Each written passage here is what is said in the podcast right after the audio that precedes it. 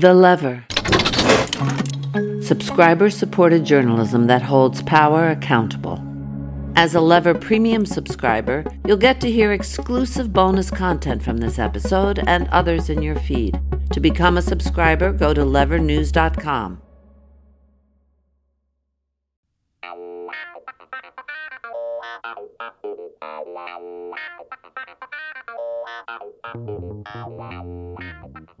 Hey everyone, welcome to this week's episode of Lever Time. I'm your host, David Sirota. On today's show, we're going to be talking about everything that has been unfolding in Israel since Hamas's horrific attack against Israeli citizens this past Saturday, and now the Israeli government's violent response to those attacks. Today, I'm going to be speaking with foreign policy experts Matt Duss and Danny Bessner, both of whom have been advisors to Bernie Sanders about everything that has transpired and where we can go from here. For our paid subscribers, we're also always dropping bonus episodes into our Lever Premium podcast feed. This past Monday, we published our interview with Nikhil Goyal about his new book, Live to See the Day Coming of Age in American Poverty. It chronicles the lives of three teenagers growing up in one of Philadelphia's poorest neighborhoods. And coming up next week is my interview with Allison Fisher from Media Matters about Rupert Murdoch's lasting impact on the issue of climate change, specifically the spreading of misinformation and climate denialism narratives through the use of his hundreds of local, national, and international media outlets around the globe.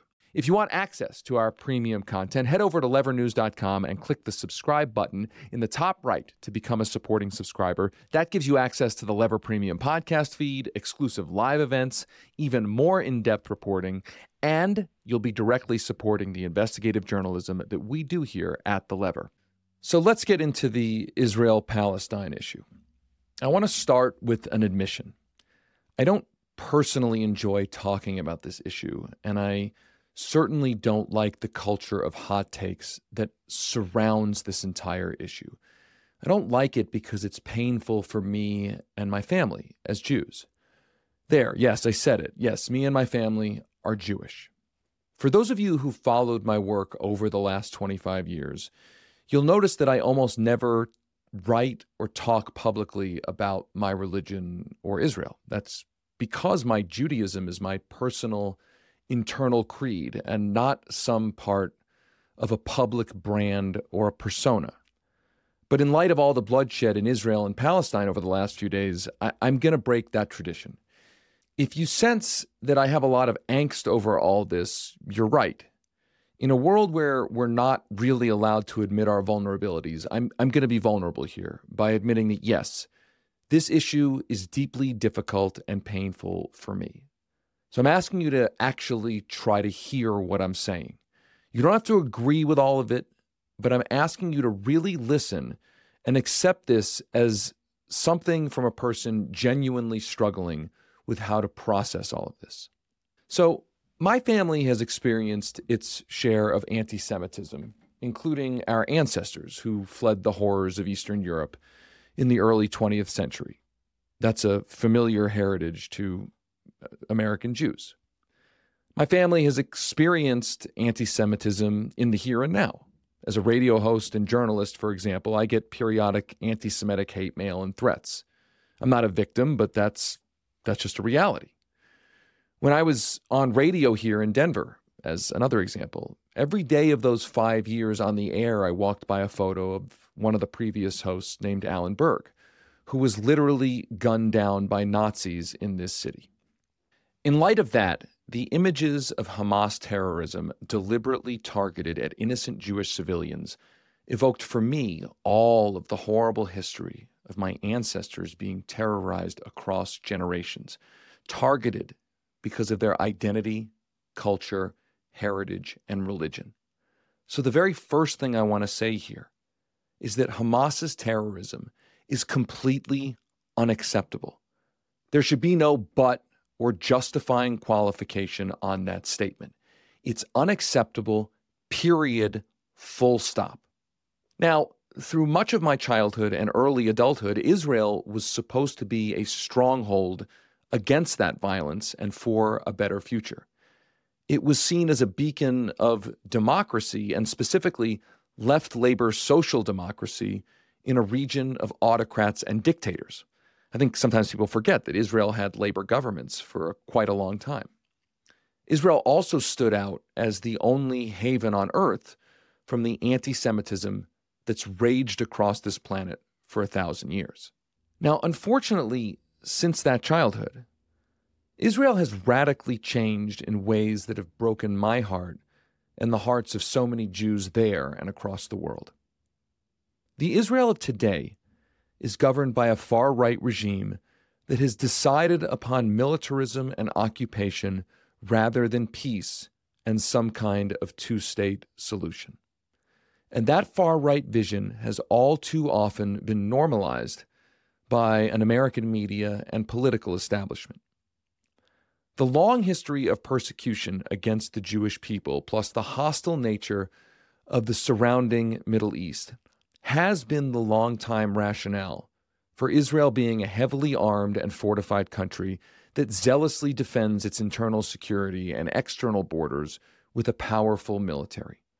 But this Israeli regime has used that military power in inhumane and indefensible ways that dishonor the Jewish based principles it purports to stand for. We're now watching the U.S. armed Israeli military go way beyond defending Israeli citizens and territory and to now bombing 2 million people in Gaza, half of whom are children. This country, Israel, formed in direct response to the violence of the Holocaust, is now basically committing war crimes. And that's totally unacceptable.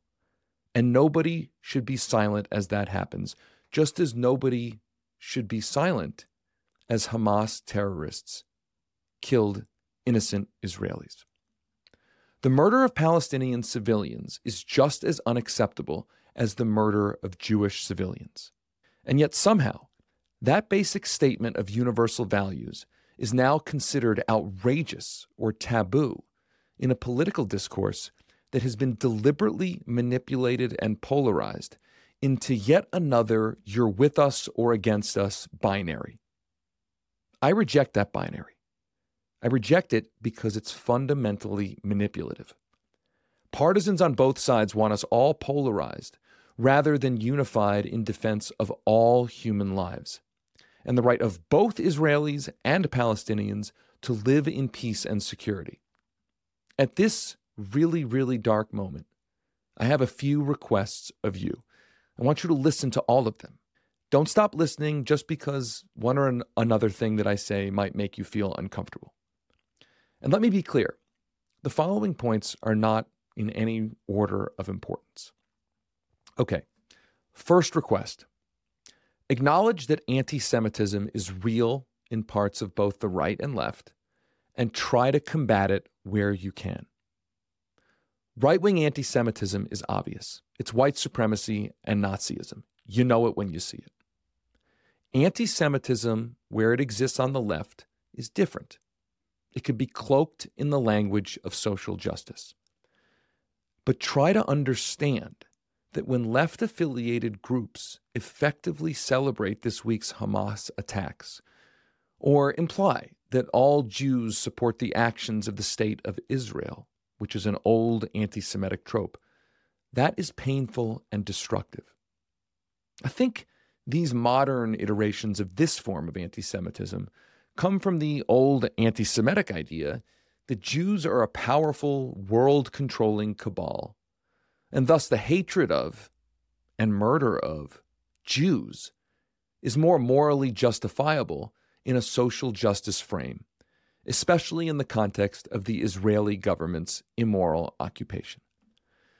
But here's the thing there's nothing righteous, there's nothing social justice themed about hating Jews and supporting those who murder them. That's anti Semitism. Second request please acknowledge that the Israeli government is run by right wing extremists whose occupation is inhumane. The Netanyahu government's actions in Gaza right now might not be called terrorism by the media and other world leaders, but it is obviously inhumane and likely war crimes. Those who mindlessly cheer on Netanyahu are sowing the kind of xenophobia and Islamophobia that should have no place in this world.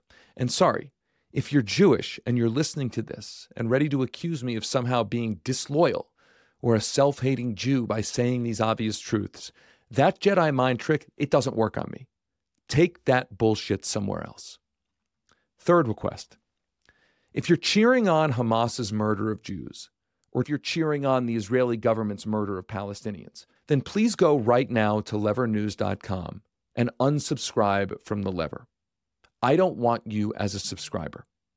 I want a readership and a listenership that values humanity and human life. Fourth request before you tweet, before you post on Facebook, before you do anything on social media or elsewhere impulsively in this debate, take a deep breath and take a moment to ask yourself whether you are insensitively using the massacre of innocent people just to channel your priors and just to play politics. Because if that's what you're doing, that's not helpful. It's part of why we're in this crisis. We've dehumanized this conflict and so many other conflicts into just another tribal political battle where too many pretend the issues are so simple when I'm sorry, they are not simple.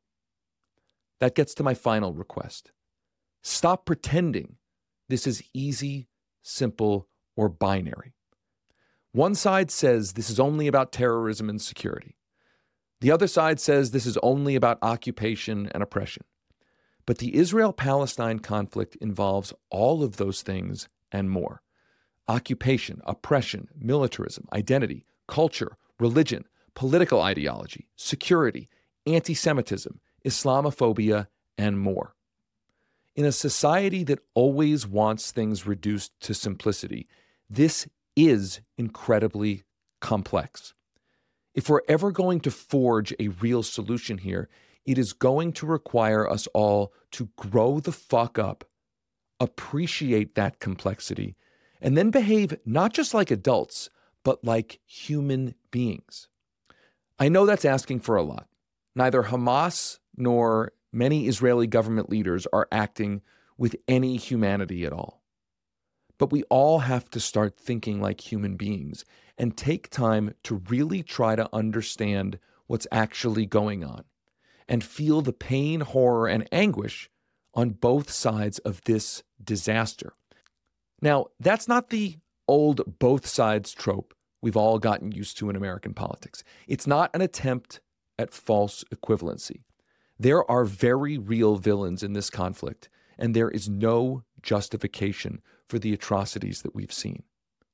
What we need to internalize is that there are victims on all sides of this crisis.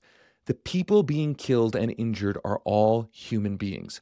They are referred to in the media as Israelis and Palestinians, but they are all people like you and me.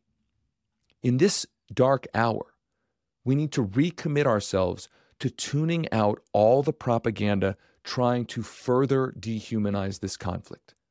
We need to really try to unpack the roots of what's going on. So let's review the latest. This past Saturday, the Palestinian militant group, Hamas, launched a surprise attack on Israel as the nation was concluding the week long Jewish festival of Sukkot. The attack involved thousands of missiles fired from Gaza, widespread destruction, and the deaths of hundreds of civilians. Simultaneously, armed Hamas fighters breached fences and infiltrated Israeli towns, taking citizens hostage and unleashing chaos. The unprecedented attack prompted Israeli Prime Minister Benjamin Netanyahu to declare that Israel is now at war. On Monday, Israel's defense minister ordered a complete siege of the Gaza Strip, cutting off food, water, medical supplies, and electricity. The Israeli military launched a bombing campaign across Gaza, causing extensive damage and overwhelming Gaza's hospitals. The Israeli government has instructed 2 million Gazan civilians to flee the city, though international human rights advocates have suggested that that warning is insufficient considering that Gaza has been under an Israeli blockade since 2007. At the time of this recording, Hamas's assault has killed over 1,200 Israelis, as well as non Israelis in the region, including 22 Americans, and has left at least 2,700 Israelis wounded. And Israel's retaliation has in turn killed at least 1,100 Palestinians, over 300 of whom are children, and at least 5,300 Palestinians have been injured. Additionally, the United Nations has tracked deaths and injuries related to this conflict since 2008 until mid September, with close to 160,000 on the Palestinian side and about 6,600 on the Israeli side. To be clear, my personal position is that Hamas's targeting of Israeli civilians should be considered horrific war crimes that are unjustifiable in any context. At the same time, Israel's decades long occupation of Palestinian territories and the violence it has committed against Palestinians has created the conditions for violent blowback. That's not to justify the blowback, it's only to explain the context. To try to unpack what's going on and where we go from here, I'm joined by Matt Duss, the Executive Vice President at the Center for International Policy, and Danny Bessner, a professor of international studies at the University of Washington and the co host of the Foreign Affairs podcast American Prestige. Both Matt and Danny have served as foreign policy advisors to U.S. Senator Bernie Sanders, who's been one of Congress's few voices of sanity on Middle East policy.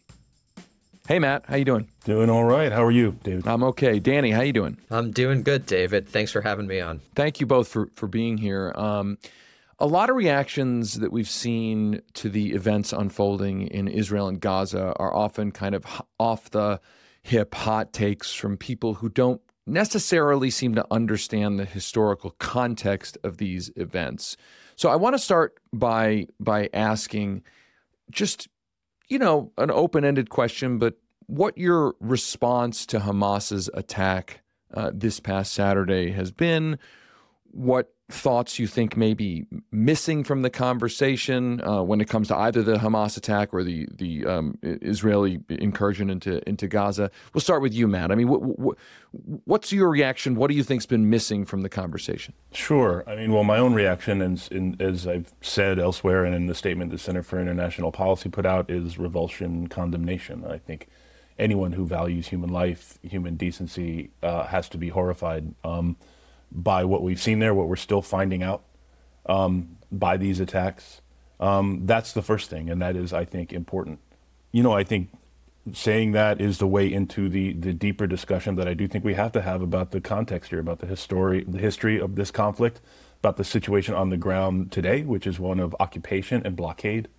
Um, that is all very important. But I, again, I think the first reaction is is just clearly revulsion and and just and, and shock. Yeah, I, I just have to echo precisely what Matt said. It, it was absolutely terrible and it was revolting. And very tragically, I um, learned very soon after that I had a personal connection. One of my former students, a man named Chaim Katzman, who was a peace activist, um, was murdered in the first wave of attacks. So it, it hit home very um, very early on and i learned the next day that a childhood friend was also um, murdered in the in the in the first attack. So it, it was a revolting and, and terrible um, thing to witness. And and you know, in the United States, one of the privileges of living in the empires, you don't often have that personal connection to something like this. And just having that personal connection really struck home how terrible it was. Um, but beyond that, you know, taking off my personal hat and putting on my more analytical or historian hat, I just have to echo precisely what Matt says. To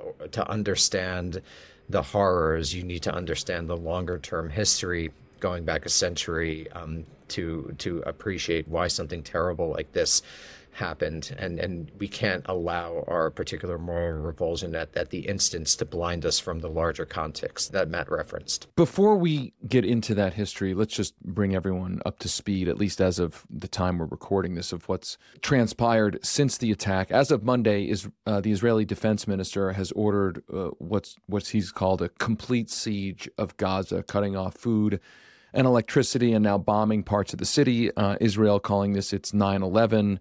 Uh, I think it's been kind of horrifying to see um, the response to 9/11 somehow now remembered as a as a good response, a productive response, a constructive response.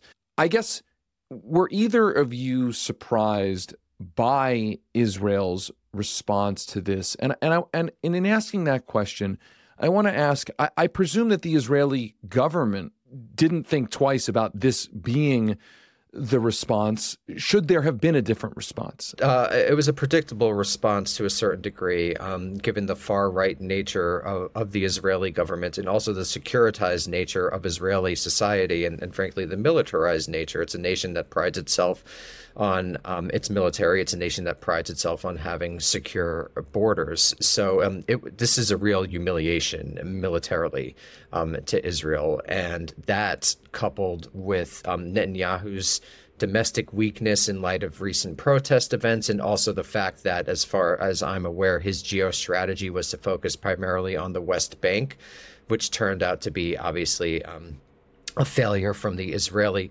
perspective uh, makes this response predictable. Um, moreover, the fact that um, from everything that I've read, most politicians in the North Atlantic world and in Europe and the United States have made clear that at this moment, at least, and things might change, um, Netanyahu and the government and the new unity government, one might say, uh, might add, um, does have basically free rein to respond how it wants. Um, and so I think this has been uh, a tragedy decades in the making on all sides, and um, it was a fairly predictable response. Yeah, I'm going to say a couple things there. I mean, I do think I think the response. Um, I think certainly the fact that it is an extremely right wing government you know, we, we could potentially, I mean, this is a government that has been supporting, you know, essentially militia violence against Palestinians in the West Bank. In some ways, I think you would see a very similar response from any government in Israel in response to an attack like this. But interestingly, I think Danny referenced this as well, precisely because it was such a right wing pro settlement government. You had forces that had been sent from, you know, who might have been protecting the Gaza fence line to protect settlers in the West Bank. Others in the Israeli security system have suggested this, and that is part of what led to this being such a tragically successful attack on, on the part of Hamas, because you had so many forces that had been redeployed um, to the West Bank precisely to carry out the wishes of the settler extremists who now make up uh, this government. Um, and with regard to the U.S. response and the kind of allied response, you know, Joe Biden is someone whose whose view of the U.S.'s relationship is is, is characterized as no daylight. Um, I think we can have a discussion about that. My own view is that that approach is part of what got us here. Um, once again, noting that the response responsibility for this attack lies with Hamas, but as part of the deeper context, um, U.S. support for Israel's security, no matter how Israel goes about delivering that security um, has has been part of the problem. I will note, however, in in the president's remarks yesterday, he did make public reference to the laws of war, and I do think you know one can ask, okay, how much pressure are they putting on the Israelis? Really, and you know, we'll find out. Maybe not much, but I do think the fact that he said that as part of his remarks is notable. I want to talk about there. There's been some discussion, some uh, I guess somewhat speculation that Egyptian intelligence uh, uh, reportedly tried to warn uh, the Israeli government uh, about a potential uh, attack by Hamas. Uh, there's a question of whether the Israeli prime minister's office and intelligence services received that intelligence, ignored it, maybe it got lost, sort of lost in the in the bureaucracy. But there's also been speculation that maybe this is the kind of thing that Benjamin Netanyahu wasn't necessarily concerned about that it might play into his strategy. I mean, I don't I don't know what to make of that. But I, well, actually, I'll just stop there. I mean, what do you make of, of that, Matt? I mean, I'll say two things here. One is I, I think I cannot possibly imagine, um, and I know you weren't suggesting this, but I'll say there's no way that you know Netanyahu knew this was in the works and did nothing. Yeah, I agree. I agree. Yeah, that's conspiracy theorizing. Yeah. I mean, but let me let me stop you there and just just ask: Is it is it kind of like Bush got the memo before 9 11, like bin Laden determined to strike? Is that what this is? Yeah, having, yes. I mean, that's possibly a good comparison given that that was fairly vague. I have not seen the memo. I don't know what the, the nature of the intelligence was. Others I've seen have suggested that, you know, because so many elements of the military have indicated support for some of the protests that have been ongoing over the past months against the, you know, the so called judicial reform effort parts of this government have kind of talked themselves into this woke military bullshit that you hear, um, even you know, from our own government and other right-wing populists around the world. The idea, oh, you know, the military is infected by these woke leftists, and that may have been part of what made them skeptical. I don't know. I'm, I'm seeing colleagues in Israel have suggested that, but I also want to note here you know, Netanyahu himself, and there are, you know, quotes to this effect that came up as part of transcripts released as part of his corruption trial, where he states plainly, and this is well known, but to hear him state it so plainly that supporting Hamas in Gaza is his strategy of keeping the Palestinians divided. You know, supporting Hamas and making um, the, the Abbas led PLO and Fatah in the West Bank uh, look weak and feckless is part of the strategy. And again, this is not a strategy that began with Benjamin Netanyahu. This has been an Israeli strategy going back to the 1970s uh, when the, the Palestinian branch of the Muslim Brotherhood was created in Gaza. The military let it thrive um, with the hopes of creating an alternative to the secular nationalist Fatah. Um, and eventually, that uh, you know Hamas grew out of um, the Palestinian Muslim Brotherhood. And and just to very quickly add to that, I think it just highlights the perversities of occupation uh, and the perversities of colonialism that, that it leads to a strategy when Netanyahu, a very far right person, is supporting Hamas or, or, states that it's his strategy. And that allows it to a larger dis- discussion of the structures that enable something like this to happen, the decades long structures like Matt was referring to. Basically, once labor lost and Likud became the, the de facto government of Israel, beginning with Begin in the late 1970s, this is, this is something that's been going on for decades at this point. Yeah, I mean, the, qu- the quote from Netanyahu, again, a quote, this is his quote, 2019. Anyone who wants to thwart the establishment of a Palestinian state has to support bolstering Hamas and transferring money to Hamas. This is part of our strategy to isolate the Palestinians in Gaza from the Palestinians in the West Bank. I mean, that, that is a direct quote. So, I, so that, that's a good segue to Benjamin Netanyahu's whole vision. Um, Haaretz journalist uh, Gidi Weitz wrote, here's the quote Netanyahu's entire worldview collapsed over the course of a single day. He was convinced that he could make deals with corrupt Arab tyrants while ignoring the cornerstone of the Arab Jewish conflict, the Palestinians. His life's work was to return the ship of state from the course steered by his predecessors, from Rabin to Olmert, to make the two state solution impossible. Now, I want to be clear. I don't actually think that the Arab states have shown much regard for the Palestinians at all. None of them have really welcomed them into their own countries. And if they value them at all, it has seemed to be as merely a thorn in the Israeli government's side. But, but setting that aside, let's talk about Netanyahu's whole theory. Uh, we'll start with, with Danny. Is there really a way for Israel to create a lasting peace with its neighbors? Without the country simultaneously or even first making peace with the Palestinians and ending the occupation? I think it's very difficult, and I think this is what that event uh, makes makes very clear. Um, Netanyahu effectively wanted Israel to be considered a, a, normal nation within the larger regional geopolitics of the Middle East, effectively aligned with the United States and its allies. And you saw this with recent discussions about normalization. Um, there's already is de facto normalization between Israel and, and Saudi Arabia, but making it official, um, and that was the strategy. And I think when you talk to Israelis, particularly when you compare it to the 1990s or the 2000s, the era in which I became politicized, when there was a lot of discussion about um, Israel Palestine and the potential for a two state solution.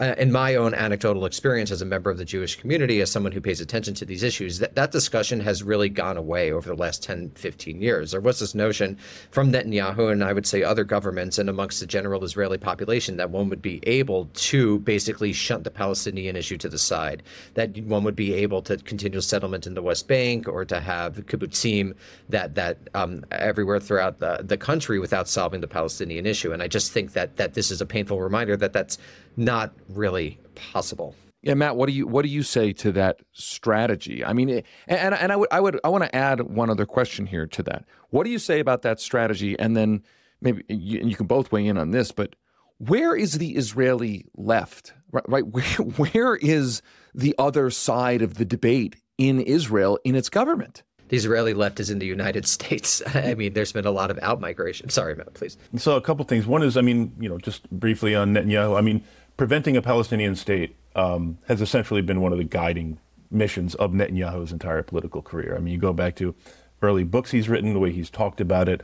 You know, he's part of a, a strain of of Israeli politics that just simply does not recognize the Palestinians as having any legitimate claim on the land. Um, you know, and he's made some very pragmatic slash cynical head fakes in the direction of Palestinian sovereignty. You know, the famous, I think it was 2008 Bar Ilan speech that he gave, where he kind of nominally gave support to a two-state solution, but then if you look what he was actually doing it on the ground, he was doing precisely the opposite, as he always done, which was taking steps to physically foreclose the possibility of an economically viable Palestinian state. Um, so you know, and again, his theory was always like, we'll, you know, we will, we will be strong, we will make peace with the, the neighbors, and they will just deal with the reality. We will create the facts on the ground, and others will just have to come around to it you know, and this is the logic of the Abraham Accords, which is not just are we going to repress and control and imprison the Palestinians, we will make deals with regimes that are suppressing and controlling and imprisoning their own population. And that is the logic of the Abraham Accords. That is Netanyahu's theory. And unfortunately, it has also been the theory of the Biden administration, which, you know, this, when they came into office, they, their position was kind of, well, we're going to see if we can build on these accords. And then after a few months, really pivoted to just a full embrace of the accords as a basis for the kind of regional order, a, continually U.S. dominated regional order, because you know their priority has been strategic competition with China and they decided that building on these accords and especially this U.S. Saudi defense pact, which is what this really is, I, I want to stress that. You know, the, the Saudi Israeli piece of this is kind of a, a, a nice candy coating to help the U.S. Saudi defense pact go down easy. And the goal here is to box or try to box China out of the region. And again, I, th- I have to note that that strategy tragically uh, just just just blew up uh, over the weekend.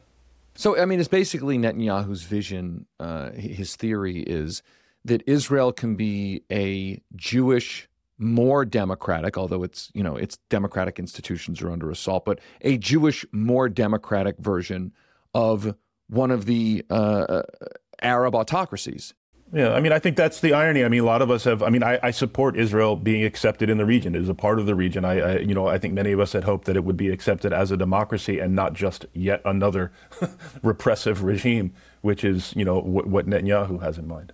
I mean, I would just describe it as a post Holocaust ethno nationalism that emerges from the tragedy of, of European anti Semitism. And it, it's very informed by, of course, Netanyahu and his father, who was a scholar of the Spanish Inquisition.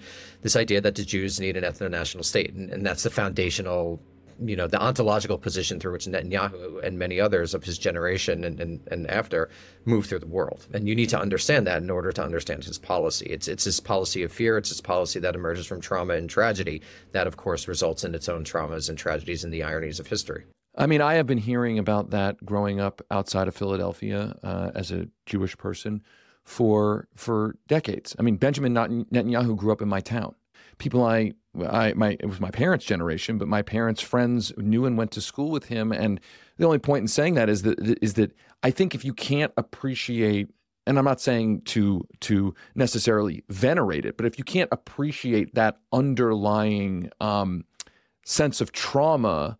Uh, and and and that the ideology that it that it brought into much of the Jewish community, it's hard to understand uh, Benjamin Netanyahu. And I want to be clear. I think Benjamin Netanyahu has been an entirely destructive force in the region. I basically don't agree with him on anything. But the point is, you have to understand uh, that to understand what's going on. So I, I want to turn to to the question of Hamas. Uh, we've talked a little bit about Israel. We'll, we'll go back to Israel in a second. Let's talk about Hamas's connections to Iran. Is Hamas basically a proxy for the Iranian regime? And if they are, should the actions of Hamas be seen as an act of war against Israel by Iran? Hamas is is a part of Palestinian politics. It's not a movement I like or support. I find their views reprehensible. Obviously, I find their actions reprehensible. This is, you know, a right-wing, very politically conservative, religious fundamentalist militant group they have a relationship with Hamas, that Iran with Iran um, going back, um, I, I, believe, to the to the 90s. Um, that has ebbed and flowed. I mean, it, there was a break um, when when when the, the, Hamas leadership, which had been based in Syria, broke with Assad over Assad's uh, brutal suppression of the revolution in Syria. Um, and that you know again that that kind of chilled relations between Iran and and Hamas. Um, at that time, Iran kind of started to build relations with Palestinian Islamic Jihad, which is another um, extremist organization in Gaza. Um, so, I mean, again, these words, proxies, you know, you know, Hamas has independence. Do they take right. guidance? It has do agency. They, agency, yeah. exactly. They take. They are. They do. They get resources. Do they take?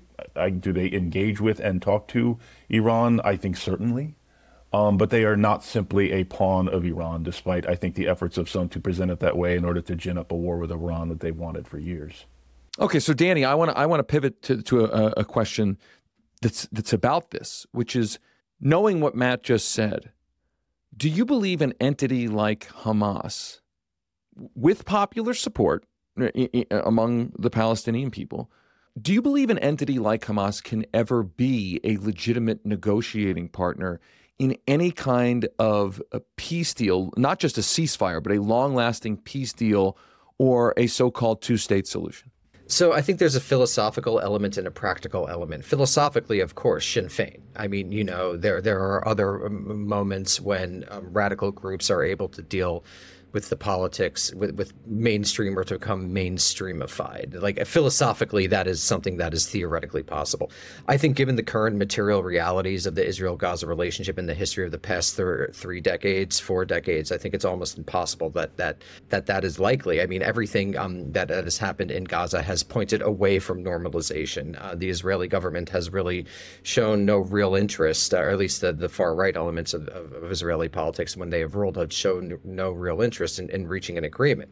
So um, I would say that in terms of empirical reality, no, Hamas cannot serve that function. But philosophically, you have to say yes. Otherwise, you just give up on on normal normal politics. If it happened in Ireland, which had a similar history of colonial oppression and took decades, and also was defined by um, civilian casualties committed by both sides, you have to hope that there's a there's a path for radical groups to become normal in this situation, I do not think it is likely or really possible in 2023. Okay, so Matt, Matt if you if you agree with that, and I, I, I don't know if you do, but if you agree with that, who could or should, if there was a movement in Israel to create some kind of uh, longer lasting two state solution, quote unquote, uh, to this situation, who should Israel be talking to? No, that's a great question. I mean, and I, I would add to just very quickly to, to Danny's point I mean, first, I think in the wake of this, what we've seen this weekend, I, I think any kind of agreement with Hamas is is off the table for uh, for a Agreed. long time. This is, I think, this is a generational event. What we've seen um, now, it's you know, just as a matter of history, we don't have to look very far for terrorist leaders joining government. Israel has had two prime ministers itself, Yitzhak Shamir and Menachem Begin, who were leaders of terrorist groups, who eventually, you know, made their way into politics. It took some time, um, but these are terrorist groups that carried out multiple atrocities um, or, in, in, the conflicts that led to you know the creation of Israel. But yeah, given what we saw this weekend, I think that will not be the case with Hamas for a while. Now, to your question, yeah, that's that's part of the problem. And again, this goes to Netanyahu's strategy of keeping the Palestinians divided. Is that there is no one person, there is no one movement that can actually speak for and make commitments on behalf of the Palestinian people or the Palestinian movement. Keeping it fractured has been, you know, a strategy of the Israeli government and a tragically successful one. And kind of just add very quickly to that, I think this is where our language actually fails us because when we talk about this conflict, we act as if it's a state to state interaction on some level, but it's really not. There, there's one state and there's a divided people. So it's very difficult to to use the language of diplomacy or the language of international engagement to describe this conflict, even though we don't really have a better language, because the language actually occludes the reality that Matt was just referring to. And also, just want to add here, this is not to to to let you know the PA, the PLO, Mahmoud Abbas off the hook. These are a bunch of corrupt, old, tired, you know, cronies. I mean, I think Mahmoud Abbas like takes naps, wakes up to smoke, and say something offensive about the Holocaust. Um, who knows what you know? And he has prevented any successors from really coming up. He's constantly guarded his own power and his privileges.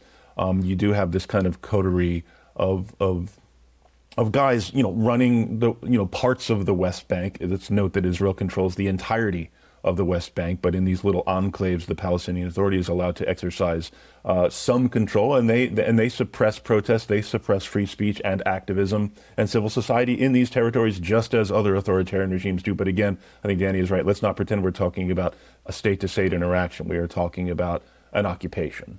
So many who sympathize with the Palestinian plight have have have insinuated, or there is an insinuation underneath that Hamas's actions were justified in the context of the occupation. Now, I, I find that insinuation disgusting and grotesque. Uh, I, I, believe Hamas's violence was was perhaps inevitable blowback from Israel running uh, an inhumane open air prison in Gaza, but I don't believe it is justified. There's a difference between mm-hmm. inevitability and justified. Right.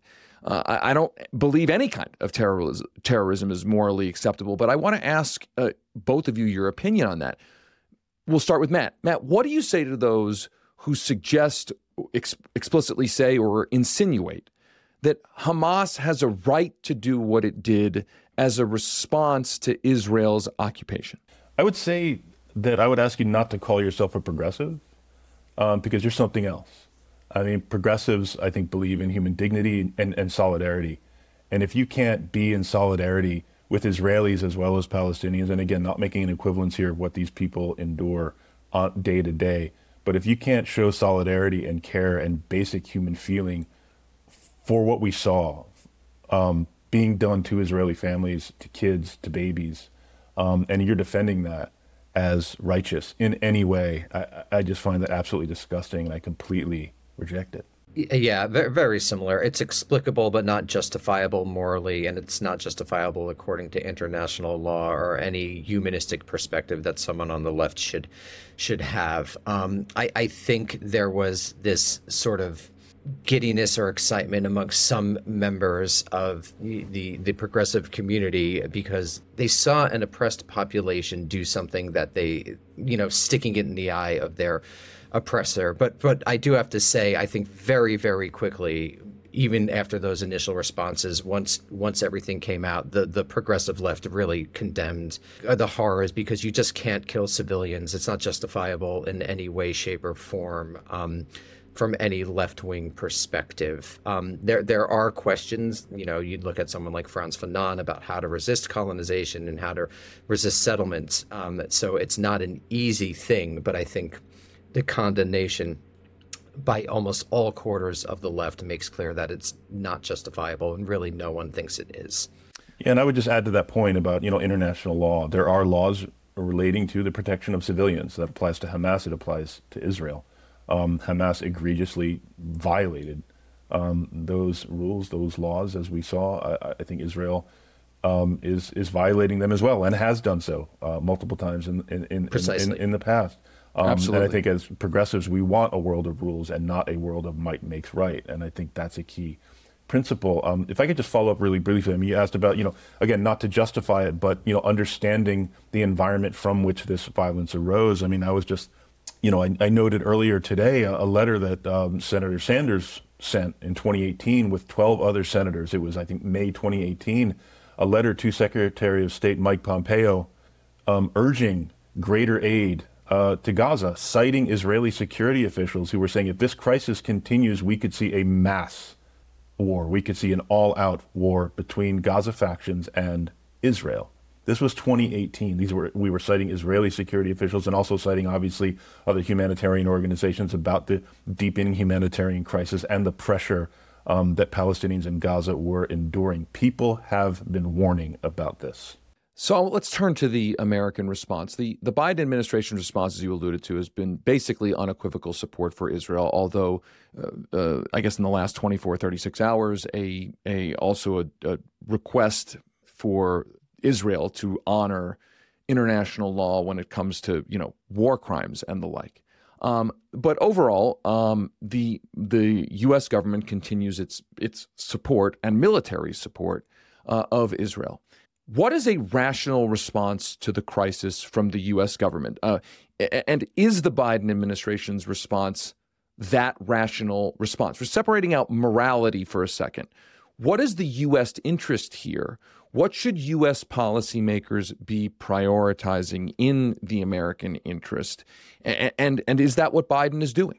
Well, I think the perceived U.S. interest is that the United States needs to remain regionally hegemonic in the Middle East for a variety of reasons. Um, the famous one being oil and particularly oil resources that, that go to Europe, but also geostrategically. This is a region of incredible geostrategic importance in the context of the grand strategy of primacy. Uh, it's a, a region that's situated in the middle of things. It, provides a lot of um, pathways to various countries. And I think that's basically what, what's going on. The United States, the de facto position is that the United States should be the world leader or world empire or world hegemon or the primacist nation. And, and, given that, it makes sense for the United States to be involved heavily in the region. Um, as, as Matt knows, and David, you might know, I, I disagree with that, that ontological position. I think mm-hmm. it is um, materially not realistic. It, it, when the United States made the choice to become the prime power in the world during World War II, it was very, very powerful. Um, you know, it was responsible for half of world's exports. And, and that's a situation where you could genuinely dominate the world. I don't think that's the world we live in any longer. So I think materially, it's it's kind of a fantasy at this point. Um, but also ideologically, I don't think it's good for the United States or its society to to run a global empire. It, it contributes to militarization domestically. We see that very much in the police. We see that in the rise of uh, hyper partisanship. We see that in the distrust that Americans have for one another. So I think it's also internally corrosive. So I don't think there's any real U.S. interest in re- remaining regionally hegemonic. And from there, you have to reassess the United States' relationship with Israel, which has not always been as close or as friendly as it was historically. In the past, in particular, Harry Truman and Richard Nixon have been more skeptical of the U.S.-Israel relationship. But for the past 30 or so years, it's basically been a blank check in the idea of no daylight between the nations. And I think that that's, from an American perspective, I think it's time to reassess that strategic relationship?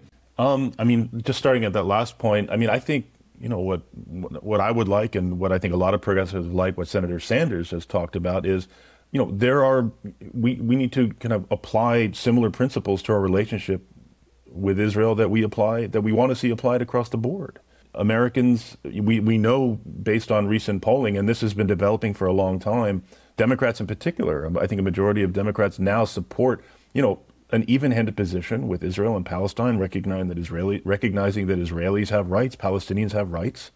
Um, the goal of the U.S. should be help to broker and create a situation where these people can share this land um, with with security for all. I mean, I think there are elements of uh, in American politics and can, in the Democratic Party um, that see this as a threat.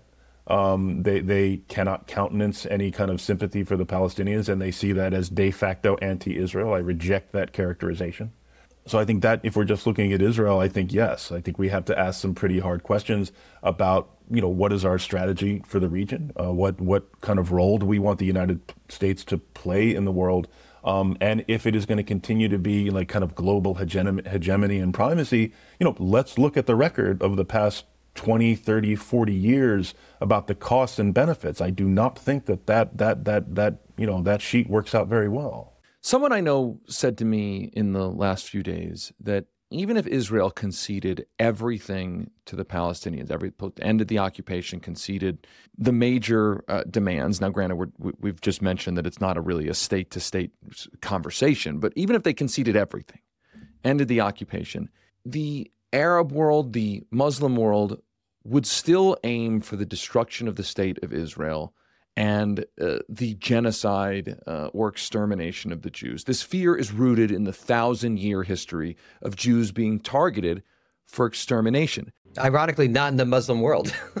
the Jews uh, had their best experiences in, in the Muslim world and, and, under the Ottoman Empire and other uh, under various caliphates. I mean, I think it's it's a that's a post-Holocaust perspective. Um, there was more truth to it in the 40s, 50s, 60s, 70s, and even into the 80s. But I don't think the last 30 years of, of geopolitics suggest that, that, that this is the case any longer. Um, I think it's an understandable, again, response to the ironically, the history of European anti Semitism primarily, not the history of anti Semitism in the Arab world. Um, but I think that we need to get past that that mindset and look at the actual geopolitical realities, which Israel is a nuclear armed state. It's incredibly powerful, and I don't think the Jews are under existential threat. Um, I think the Jews were under existential threats at numerous points in their history. I, I, I think it's foolish to not acknowledge that. And and I sometimes I see today something that really annoys me is like when people refer to Jews in 1930s as white you know, or, or, to refer to the Holocaust as white on white violence. It's just not accurate. It's not historically accurate. Um, but things are different today. Um, and I think it's very difficult to move past the traumas, particularly because the Holocaust is still in living memory or, or it's becoming less and less true. But we have to look at the reality on the ground today, and we can't let the trauma. I mean, I, now I'm just saying this as a Jew we can't let the trauma define what it is to be a Jew. In my opinion, the greatest thing the Jews gave to the world was cosmopolitan humanism and it's not necessarily other forms of identity. And we think we need to move past the tragedy, the lack what what what a great historian once called, I think Salo Baron, the lachrymose conception of U.S. history, of Jewish history. Sorry, where it goes from tragedy to tragedy to tragedy. I don't think that's a historical reality, and I don't think it reflects the position of Jews in the world in 2023. Yeah, well, Matt, Matt, I, and I want to build on that because because what Danny said raises an interesting question. Uh, there's this question of is the Israeli government's fear for the country's long term existence uh, legitimate in the context of anti Semitism? And Danny kind of raises the idea that perhaps, I mean, it's hard to, dis, to separate out these things, but the question becomes does the anti Semitism that you see from uh, some uh, Arab leaders, Arab factions, uh, uh, Muslim countries, and the like, is it rooted in anti religious anti Semitism? Or is it rooted in an opposition to the actions of the state of Israel, right? I mean, I don't know how you exactly set those, uh, uh, pull those things apart, but but what's your what's your thoughts on? Yeah, that? I mean, it's an interesting question. It's an interesting debate. I think in, in the briefest terms, it's like there was, as as Danny said, I mean, there was really no kind of historical equivalent to European anti-Semitism in the Middle East um, for a number of reasons. But I think we've seen in propaganda over the years, over the past decades it, you know, it has cropped up. You can find it. They're horrible, you know, you know, using horrible stereotypes of Jews and cartoons and all and all this stuff. So it is there. Now, again, Israel is a regional military superpower. I mean, it is, it, it, it, it has enormous freedom of action. We've seen it has the ability to reach inside Iran and take out nuclear scientists. It is not under existential threat from any regional army. Um, but again, the, the horrible attacks we saw over the weekend do trigger, and I think are, of course, intended to trigger some of the very worst memories and traumas. And I would, even more recently than the Holocaust, I think is very important to remember the Second Intifada. Understanding how we got to this situation is, you know, if, you know, toward the end of the, of, of the 1990s and the early 2000s, you know, there was a period, the Oslo period, when people thought that a two state solution was it within reach.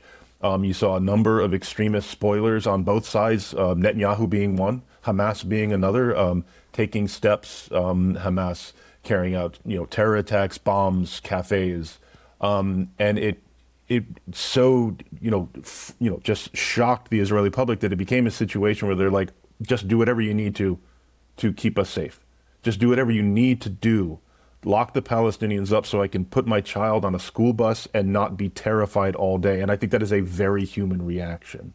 And understanding that um, is is really important to understanding how we got here.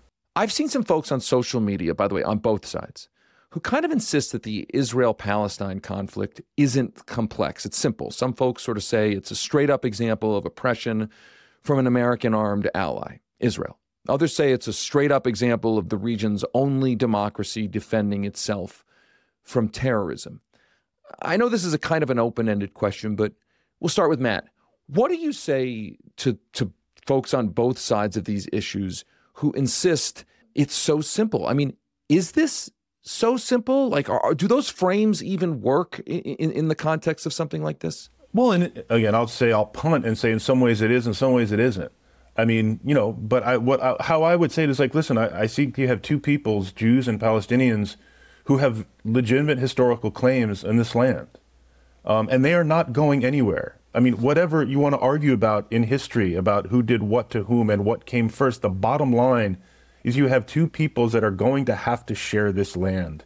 The question of in, in, in what situation will it be a system of equality or will it be a system of one people dominating another? as a progressive, I think it should be a situation of equality. Now, some it's possible to create a system of equality in the context of two states. I think that has become increasingly difficult, perhaps impossible. Others have suggested a situation of, of confederation, um, where you know essentially you have you know overlapping, uh, you know people can live wherever they want, but Palestinians you know, vote for the, you know, control their communities and, and, and, and Jewish Israelis control theirs. Others, there are a lot of projects to develop a solution, but I think the, the goal needs to be ultimately these peoples need to share this land. And I think there are examples of them doing it. Um, unfortunately, we have a situation right now that empowers the worst elements in both societies and amongst both peoples. Ultimately, I, I, I do think, you know, you have a mass of people Jews and Palestinians, who just want to carry on with their lives. Um, they they just want to be able to, to to have a future for their kids to live in safe communities. Um, and, and, and I think that's possible. I refuse to believe it isn't. Uh, I would say, again, kind of like Matt, the actual history is incredibly complex. When you look into the actual agreements and the political coalitions and, and the various regional and international and local um, factors that go into shaping the, the historical reality of the Israel Palestine relationship, it's incredibly complex. I think when people say that it's simple, they're referring to uh, in, in, effect structuring conditions, which is that there is a, a very powerful state, um, a state that some people would define as settler colonial and ethno national, dominating a group of people that is kept in confined territories on one hand and is kept in a subordinate position within the domestic context in, in the other hand. And as many scholars have shown. Um, so I, th- I think it's both. There, there is a moral clarity that could be had with, which is that civilians shouldn't be killed on on either side, and there's the complex issue, which is this history of incredible negotiations and going back and forth, um, et cetera. So I'd say yes, and it's both. Let me let me ask this question. I want to go back to this question I sort of flicked out a little bit about about an Israeli left. I asked the question what happened to the Israeli left? Where is it? Why does it seem to not exist anymore? And, and I'm talking about when I grew up, there was the kind of the, the labor governments right. of Israel. Peace now, right? Peace now. They, they, these were not perfect, but but let me ask the let me ask the, eh, I want to know where it is, and then I want to know can there be a peace in the region without a real left of center pole in Israeli politics. Like if if, if Israeli politics is just going to be like Netanyahu politics or whoever succeeds him, does that fundamentally, beyond everything else, preclude a real peace, Danny? So I've thought about this a lot because I grew up in a very liberal Zionist household, conservative movement all the way down. I think that there might be ineluctable tensions between liberalism and ethno nationalism that go to basically the heart of the matter of the state of Israel, or really any state that it, that defines itself according to an ethnos through rules like the right of return. Like I could go and become an Israeli citizen, but someone whose family was dispersed in the Nakba uh, can't. Um, so I think that's really what it goes to is that this fundamental tension between liberal ideals of civil liberties and democracy and legal proceduralism on one hand, which is what like a Ben Gurion might have wanted or early labor government might have wanted, and the structuring condition of an ethno national state that is defined by literal blood ties or religious ties. Um, so I think what we've seen over the last 30 years is the failure of the liberal Zionist project to transcend that internal tension and dialectic from a very large perspective. Now, having said that, labor Zionists really began to lose after the 73 war, and you lead to Begin, I believe he gets elected in 77. But um, this might be a turning point for Likud because this is such a failure in a political party that has based its legitimacy on securitization and development that we might this might provide apertures that weren't available beforehand in, in a hopeful direction on the Israeli side. Now, I, if I if someone you know made me bet, I would say that's probably not what's going to happen. But stranger things have occurred in history, so this might be a moment for slight hope to put a nice spin on it, but probably not. And Matt, what do you say to, to, to that same question? Where is the left, and can there be a peace uh, between the Israelis and Palestinians if if essentially there is nothing other than Likudism Netanyahuism? I mean, I think you know the the the left, the pro peace movement um, and, and, the Labor Party took an enormous hit with the collapse of, you know, the Oslo process, Camp David, and the Second Intifada. I mean, they had made a claim, as the Israeli public saw it, they had made a claim that we will sign these agreements, we will empower the Palestinian leadership. Now, one can criticize those deals, as as people like Edward Said, I think, quite presciently did. But I think this is under, understand this is the claim that the that the labor government, the pro peace government, made to the Israeli people, and as far as Israeli voters saw, it resulted in restaurants blowing up and buses blowing up, and that it empowered you know the Israeli right, which has essentially dominated um, Israeli politics since then. Although it is it is worth remembering that um, actually Tzipi Livni won the election in 2008, but could not form a government. I think that alternate history of of, of, of Barack Obama having to you know do his peace initiative dealing with a Prime Minister Livni might have been quite different. Although I don't know because I think some of the structural issues that, that Danny brings up are quite relevant and important as well. Um, so where is the left? I think you know I'm in touch with you know quite a few left activists. I think some of the most important work that is being done is in the in the realm of a shared future between Jews and Arabs, um, Jews and Palestinians. There's an organization called Standing Together, um, which it, I, I, would encourage uh, folks to check out. They've been very active in these these these mass protests that have been gone been ongoing for some months. I think uh, you know again, it's a small movement. It's frustrating. I would love to see it grow, and I you know I, I'm very engaged with my Israeli and Palestinian colleagues to give whatever support I can uh, to help it grow. Because ultimately, I agree with you.